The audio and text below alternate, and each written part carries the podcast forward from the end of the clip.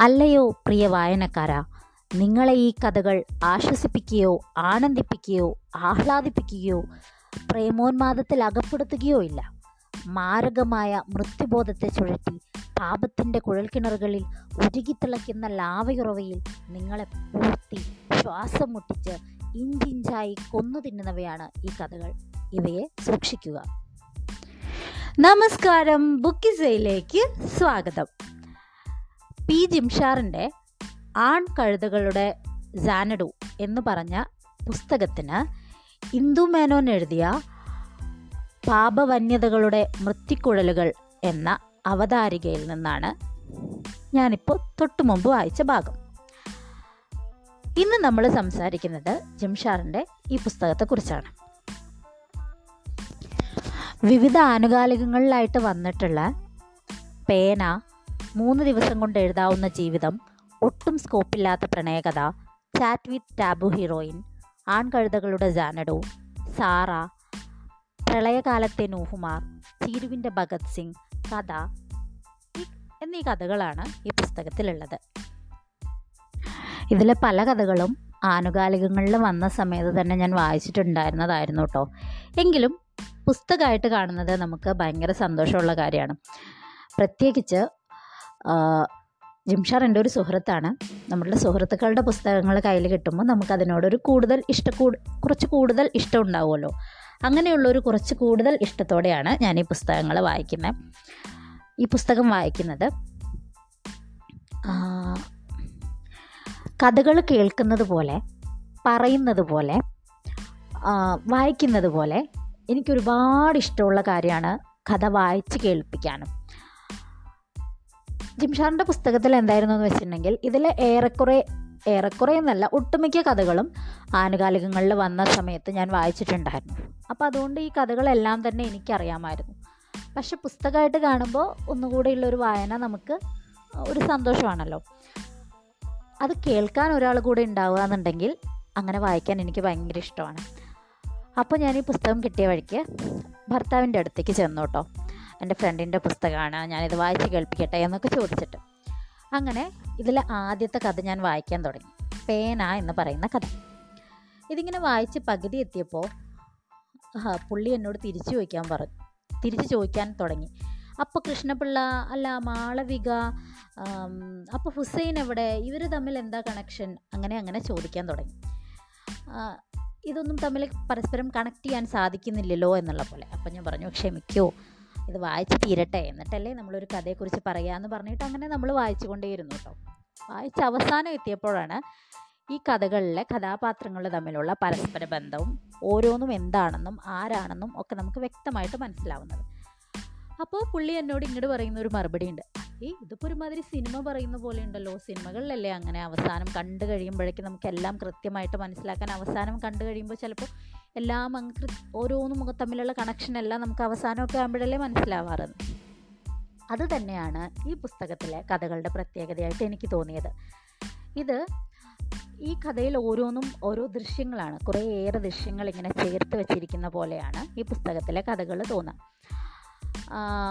ഒരു സിനിമാ കഥ പോലെ നമുക്ക് ആസ്വ ആസ്വദിക്കാവുന്നതാണ്. ഇതിലെ കഥകളെല്ലാം. സിനിമയുമായിട്ട് ഒരുപാട് കണക്ട് ചെയ്തിട്ടാണ് അത് അവതരിപ്പിച്ചിട്ടുള്ളത്. ചിലപ്പോഴൊക്കെ അതിന്റെ അത്തരത്തിലുള്ളൊരു ഭാഷയും ചിലപ്പോൾ പല സിനിമകളുമായി കണക്ട് ചെയ്തിട്ടുള്ള ഒരു എഴുത്തും ഒക്കെയുണ്ട്. സിനിമാറ്റിക് കഥകൾ എന്നൊക്കെ നമുക്ക് വിളിക്കാവുന്ന രൂപത്തിലുള്ള ഒരു അവതരണമാണ് ഈ പുസ്തകത്തിലെ കഥകൾക്കെല്ലാം തന്നെ എന്നാണ് എനിക്ക് തോന്നിയത്. മറ്റൊരു കഥയുടെ പേര് മൂന്ന് ദിവസം കൊണ്ട് എഴുതാവുന്ന ജീവിതം എന്നാണ് കേട്ടോ. ആത്മഹത്യ ചെയ്ത ഉപ്പയെക്കുറിച്ചുള്ള ചിന്തകളെ കടലാസിലേക്ക് പകർത്തുമ്പോൾ ഇതൊരിക്കലും ഒരു കഥയാവില്ലെന്ന പരിമിതിയും ആകുലതയും എന്നെ അസ്വസ്ഥമാക്കുന്നുണ്ട്.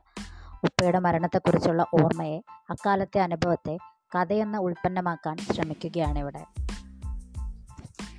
എന്തുകൊണ്ടോ ആ കഥകളെ അങ്ങനെ സ്വീകരിക്കാൻ അല്ലെങ്കിൽ അതിനെ ഒരു കഥ വായിക്കുന്ന മനസ്സോടെ വായിക്കാൻ എനിക്ക് സാധിക്കുന്നുണ്ടായിരുന്നില്ല.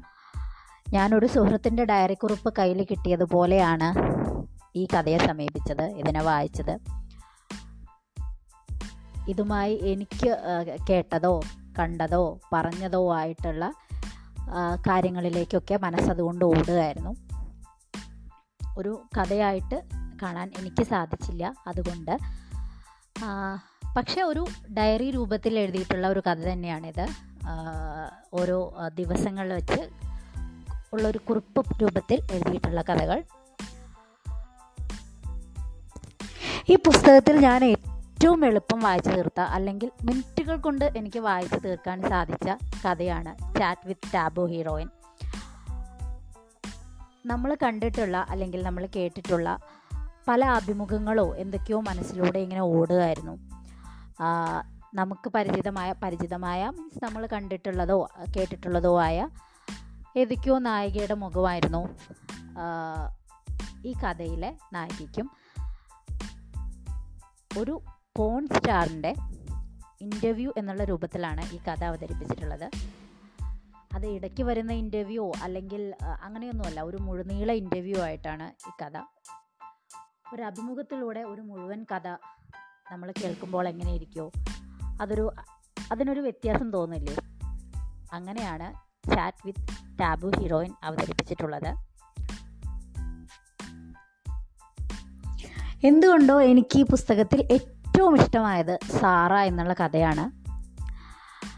മുമ്പ് പറഞ്ഞ കഥകളിലെല്ലാം തന്നെ ഭയങ്കര വ്യത്യസ്തതകൾ. ഇപ്പോൾ അഭിമുഖത്തിന്റെ രൂപത്തിൽ പറയുന്ന കഥ അങ്ങനെയുള്ള വ്യത്യാസങ്ങളൊക്കെ ഉണ്ട് ഉണ്ടെങ്കിൽ ഇതൊരു സാധാരണഗതിയിൽ അതായത് ഒരു സിനിമ പറയുന്ന പോലെ ഒരു സിനിമ കാണുന്ന പോലെ നമുക്ക് വായിക്കാവുന്ന ഒരു കഥയാണ് സാറ.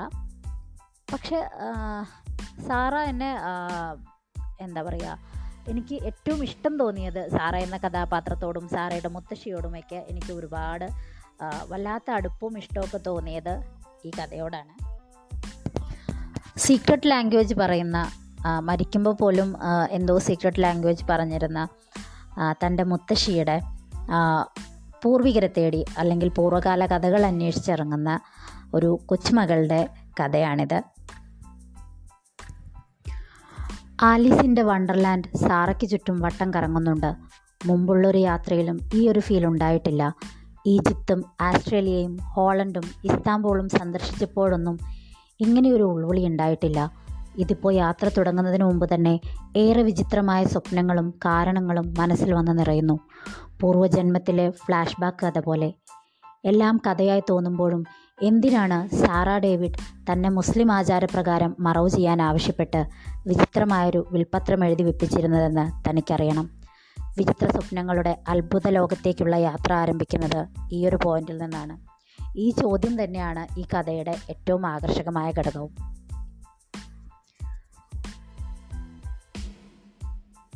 എന്നെ വളർത്തിയ ഗർഭപാത്രത്തിന് തികയാതെ പ്രസവിച്ച കുറവുകേടുകൾ പേറിയ മഹാവേദനയ്ക്ക് ചെറിയ പിറവിക്ക് കണ്ണീരിന് എന്റെ ഉമ്മയ്ക്ക് അവരിലൂടെ തുടങ്ങുന്ന പ്രണയത്തിന് എന്റെ ഈ ജീവിതം ധന്യമായി. ബലാത്സംഗം ചെയ്ത് ഒരുത്തിയെ കൊന്ന കേസിൽ ശിക്ഷിക്കപ്പെട്ട് ജയിലിൽ കഴിയുന്ന നോഹിന് ഇങ്ങനെ ചിന്തിക്കാൻ പാടില്ലെന്ന് നിങ്ങൾക്ക് പറയാം. പക്ഷേ എനിക്കിപ്പോൾ അതിനാവില്ല. കാരണം ഞാനാണ് നോഹ് ചെയ്തുപോയ തെറ്റിനുമേൽ തോരാത്ത കണ്ണീരുമായി നടക്കുന്നവൻ ജയിൽ തന്നെയായിരിക്കും ഇങ്ങനെ ചിന്തിക്കാൻ പരുവപ്പെടുത്തിയെടുത്തത്. ചെയ്ത കുറ്റം നിഷേധിക്കുന്നില്ല. ഒരിക്കൽ പ്രണയം തോന്നിയ ഒരുവളെ ബലാത്സംഗം ചെയ്ത് കൊന്ന കുറ്റത്തിനാണ് ഞാനിപ്പോൾ ജയിലിൽ കിടക്കുന്നത്. കുറ്റം നിഷേധിക്കുന്നില്ല. പെട്ടെന്ന് അവളോടുള്ള വെറുപ്പിന്റെ പുറത്ത് ചെയ്തു പോയതാണ്. ഞങ്ങൾ കുട്ടികളായിരുന്നപ്പോൾ വീട്ടുകാരൊപ്പം കടൽ കാണാൻ പോയിരുന്നു. അന്ന് കണ്ട കടൽ അവളുടെ കണ്ണ് അന്ന് കടൽ കണ്ട അവളുടെ കണ്ണ് ഇപ്പോഴും ഈ നെഞ്ചിലുണ്ട്. ചെയ്തു പോയതാണ്. ഇബ്ലീസ് കയറിയിട്ട്. ഇബ്ലീസിന് കപ്പലിൽ കയറാൻ അനുവാദം കൊടുക്കുന്നത് അല്ലെങ്കിലും നോഹിന്റെ നിയോഗമാണല്ലോ. പ്രവാചകൻ നോഹും ഈ നോഹും തമ്മിലുള്ള കണക്ഷൻ തന്നെയാണ് ഈ കഥയുടെ പ്രളയകാലത്തെ നോഹുമാർ എന്ന് പറയുന്ന ഈ കഥയുടെ ഏറ്റവും വലിയ പ്രത്യേകത. വളരെയധികം കൗതുകം തോന്നിപ്പിക്കുന്ന ഒരു കഥയാണിത്. പലയിടത്തും നമ്മളൊന്ന് നിർത്തി ചിന്തിക്കാനും മതി. അതിനൊക്കെ സഹായിക്കുന്ന രീതിയിലുള്ള ഒരു കഥയാണിത്. ഇതിനു പുറമെ ചീരുവിന്റെ ഭഗത് സിംഗ് ആൺകഴുതകളുടെ സാനഡോ എല്ലാം നല്ല കഥകളാണ്.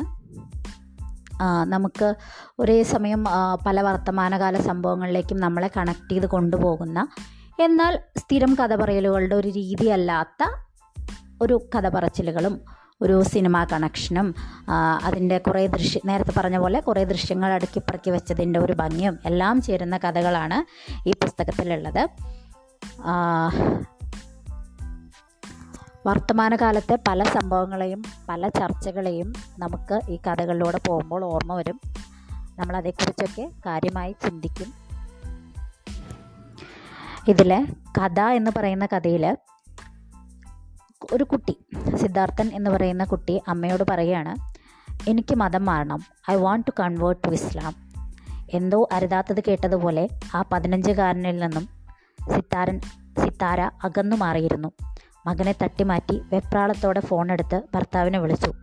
തന്റെ കോഫി ഷോപ്പ് അടച്ച് കോഫി ഷോപ്പ് അടച്ച് വരും വഴിയുള്ള സിത്താരയുടെ കോൾ വിനോദിനെയും കുഴക്കിക്കളഞ്ഞിരുന്നു ഇരു ദൂരങ്ങൾക്കിടയിൽ നിന്ന് ആ ദമ്പതികൾ വെറുതെ മകനെ ചൊല്ലി വ്യാകുലപ്പെട്ടു. കെട്ടുപിണഞ്ഞു കിടക്കുന്ന നമ്മുടെയൊക്കെ സ്വത്തങ്ങളെ സ്വത്തത്തെ ഓർമ്മിപ്പിക്കുന്ന ഒരു കഥയായിട്ടാണ് എനിക്ക് കഥ തോന്നിയത്. അങ്ങനെ ഈ പുസ്തകത്തിലെ ഓരോ കഥകളും നല്ലതാണ്. സുഹൃത്തിന്റെ ഒരു പുസ്തകം എടുത്തുകൊണ്ട് വന്നിട്ട് എല്ലാം നല്ല കഥയാണ് എല്ലാവരും വായിക്കൂ എന്ന് പറഞ്ഞുകൊണ്ടേയിരിക്കുകയാണ് ഞാനെന്ന് കരുതരുത്. എനിക്കിതിൽ ഇഷ്ടമില്ലാത്ത കഥകളും ഉണ്ടായിട്ടുണ്ട് കേട്ടോ. ഒട്ടും സ്കോപ്പില്ലാത്ത പ്രണയകഥ എന്ന് പറയുന്ന ഇതിലെ കഥ അത്ര ആകർഷകമായിട്ടൊന്നും എനിക്ക് തോന്നിയില്ല. ഒരു പുതുമയുള്ളതായോ അല്ലെങ്കിൽ എന്നെ വായിക്കാൻ പിടിച്ചിരുത്തുന്ന എന്തെങ്കിലും ഉണ്ടതായോ എനിക്ക് തോന്നിയില്ല. പക്ഷെ ബാക്കി എല്ലാ കഥകളും എനിക്കിഷ്ടമായി ഞാൻ നേരത്തെ പറഞ്ഞുവല്ലോ.